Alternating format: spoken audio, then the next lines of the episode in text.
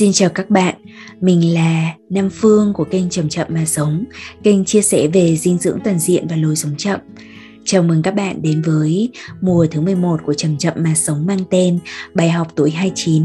Đây là chuỗi chia sẻ đúc rút lại những trải nghiệm của Nam Phương trong 29 năm vừa qua nhằm tiếp thêm can đảm và động lực cho bất cứ ai đang đi trên hành trình của riêng mình.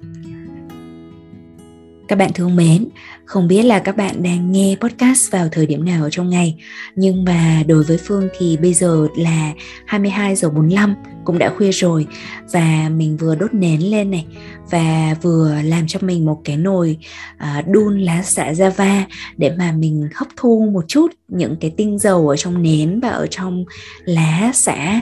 Và nó giúp cho cái thần kinh của mình bây giờ cảm thấy rất là dễ chịu thoải mái nhưng đồng thời cũng rất là tỉnh táo nữa không bị buồn ngủ. Phương hy vọng rằng là các bạn thính giả cũng đã có những cái thực tập mà yêu thương và chăm sóc cho bản thân mình hàng ngày như trong podcast trước mà mình đã chia sẻ thì trước đây mình đã từng là không biết chăm sóc bản thân một chút nào đâu và thậm chí là không hề có một cái ý niệm về việc tự chăm sóc. Nhưng mà bây giờ thì càng ngày mình càng à, cảm thấy rằng là mình đủ kiên nhẫn mình đủ yêu thương bản thân để cho mình những cái à, nho nhỏ dễ thương ở trong ngày. Và uh, trong chiều ngày hôm nay này thì mình cũng có cái dịp mà đi bộ trong một cái khu đồi thông. Và trong cái lúc đi bộ một mình đó thì mình đột nhiên cảm thấy là có một cái thôi thúc ở bên trong là mình được chạm đất. À, trước đây nếu như là mình chỉ chạm đất với cái đôi bàn chân của chính mình thì bây giờ thì mình còn nằm toài ra và không sợ là bị dính bẩn hay là sợ ai nhìn thấy như thế nào. Mặc dù cái khu mà mình đi thì nó cũng tương đối là gần đường và những cái chỗ gần dân cư. Nhưng mà mình à, dẹp bỏ qua những cái tâm lý mà trước đây mình cũng đã từng có như là sợ ai đó nghĩ rằng là mình bị làm sao.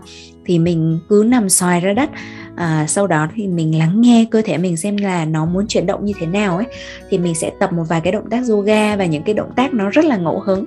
À, trông thì rất là quằn quại nhưng mà thực sự thì uh, có những cái khoảnh khắc mà mình và cái cơ thể của mình á mình lắng nghe được cái cơ thể của mình và cái cơ thể nó điều khiển chứ mình không dùng trí não nữa. Mình không suy nghĩ là bây giờ phải tập động tác a động tác b vì những cái lợi ích nhất định mà đơn thuần là bởi vì cơ thể muốn thế cơ thể nó khao khát được chuyển động theo một cái cách như thế.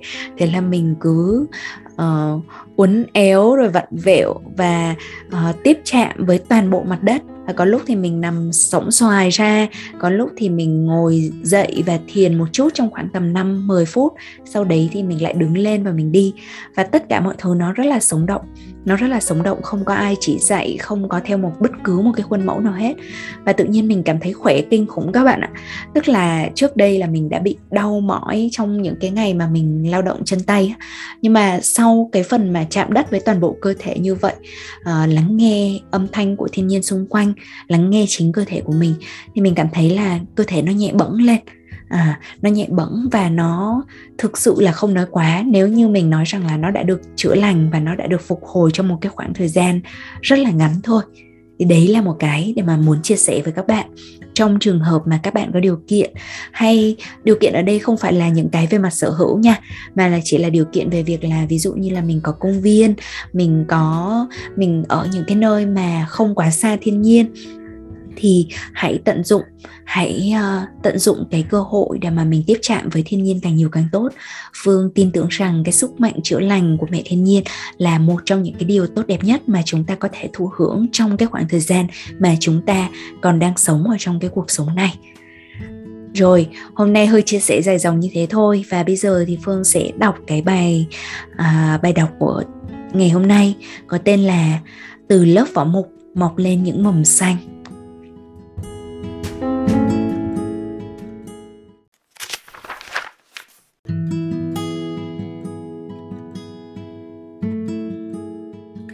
Sáng nay hoa đào vẫn nở rộ, còn ngoại mình thì vừa chút bỏ thân xác héo tàn.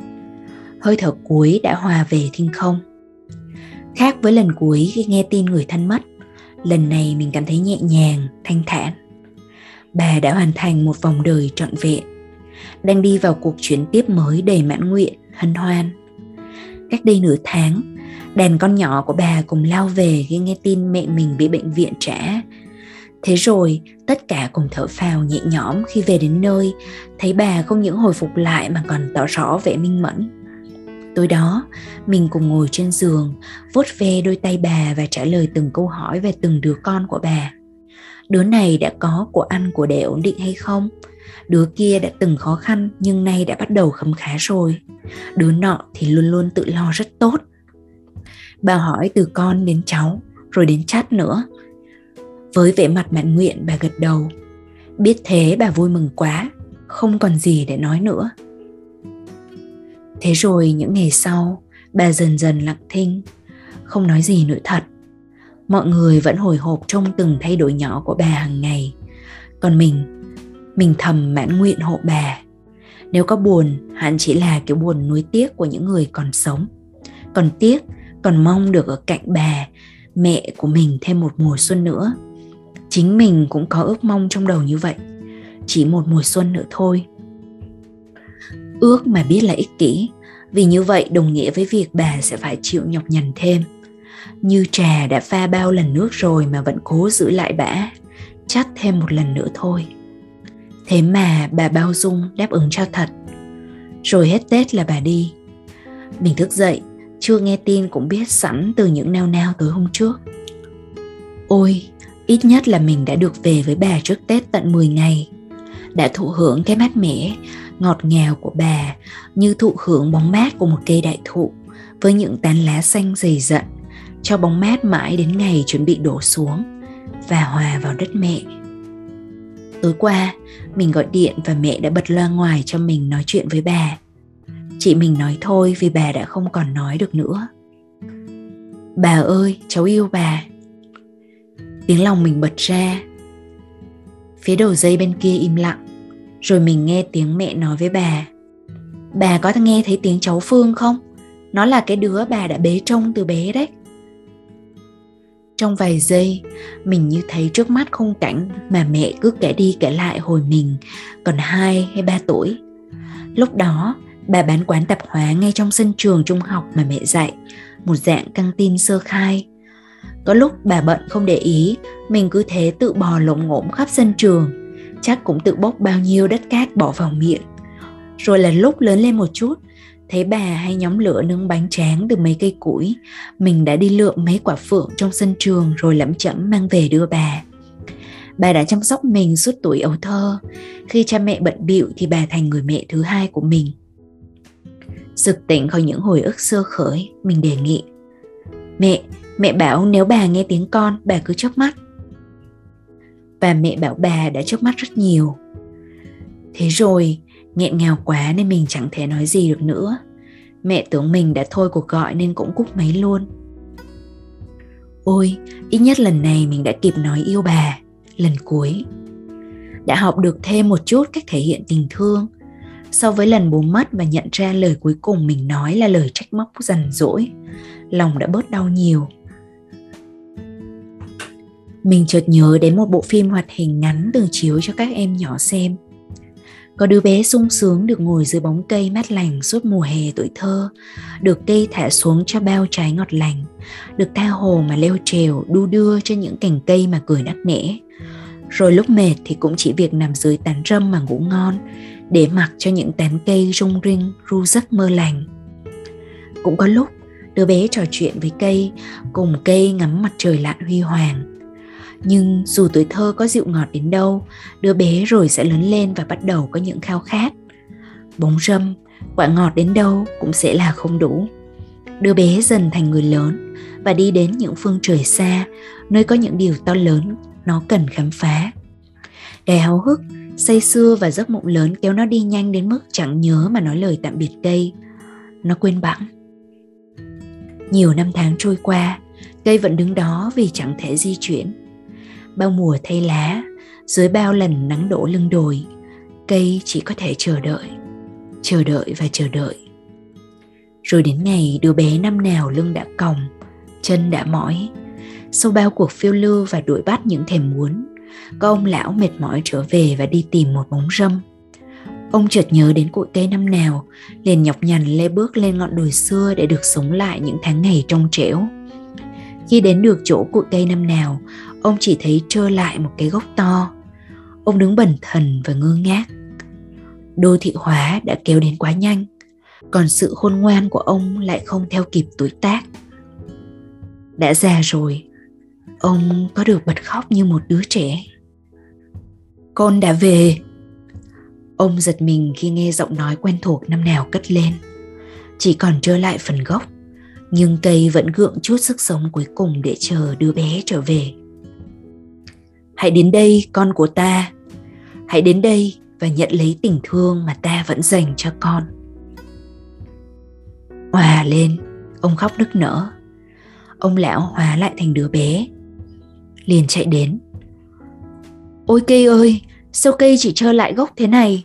Cây vẫn trao tình thương cho con được nữa sao? Như thế nào? Từ gốc cây vẫn vang lên thâm trầm và ấm áp con hãy đến ngồi trên cái gốc lớn của ta mà nghỉ chân cho đỡ mỏi.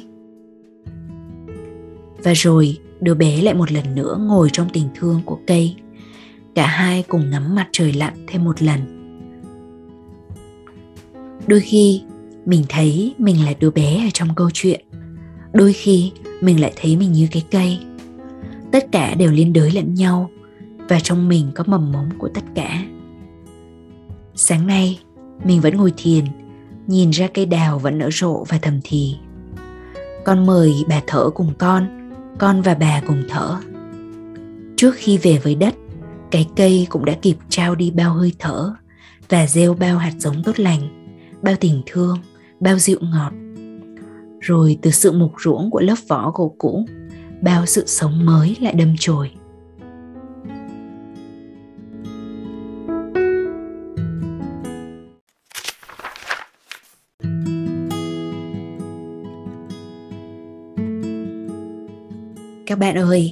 Cảm ơn các bạn đã lắng nghe câu chuyện hay bài học cuộc sống của phương ngày hôm nay.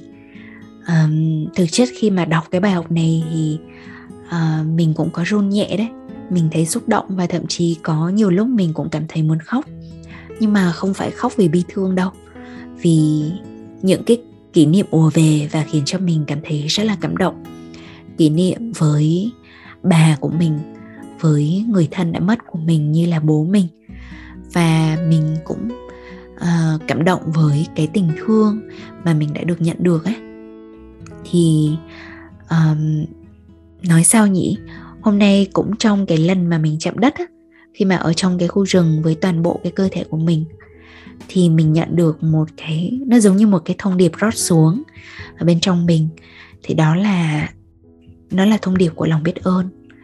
Mình cảm thấy như rằng là tất cả những cái điều mà mình đang cố gắng làm ở trong cái giai đoạn này là để uh, trả lại một phần nào cái lòng biết ơn sâu sắc của mình dành cho uh, cho mẹ này cho bà cho bố và cho mẹ trái đất cho bất cứ những ai mà đã trao tặng và nuôi dưỡng mình theo rất là nhiều cái cách khác nhau uh, từ lúc bé cho đến lúc lớn lên thì để mà một con người trưởng thành từ lúc bé cho đến lúc lớn như vậy thì cần rất nhiều cái cây phải trao đi oxy cần rất nhiều con người phải hỗ trợ giúp đỡ giáo dục uh, dưỡng nuôi.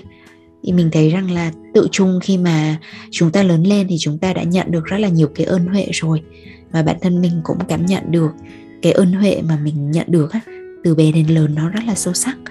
Um, Ừ, hôm nay mình chỉ muốn chia sẻ vậy thôi à, và mình cũng tiếp tục à, kết thúc podcast với một cái lời chúc nữa rằng là chúc cho các bạn tận hưởng được những người thân của mình ngay khi mà họ còn sống để đến khi mà họ giống như một cái cây đã đổ xuống thì lúc đấy mình không còn nhiều hối tiếc nữa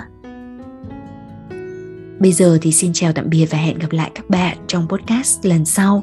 Chúc cho các bạn có ngày thật vui và đêm thật yên.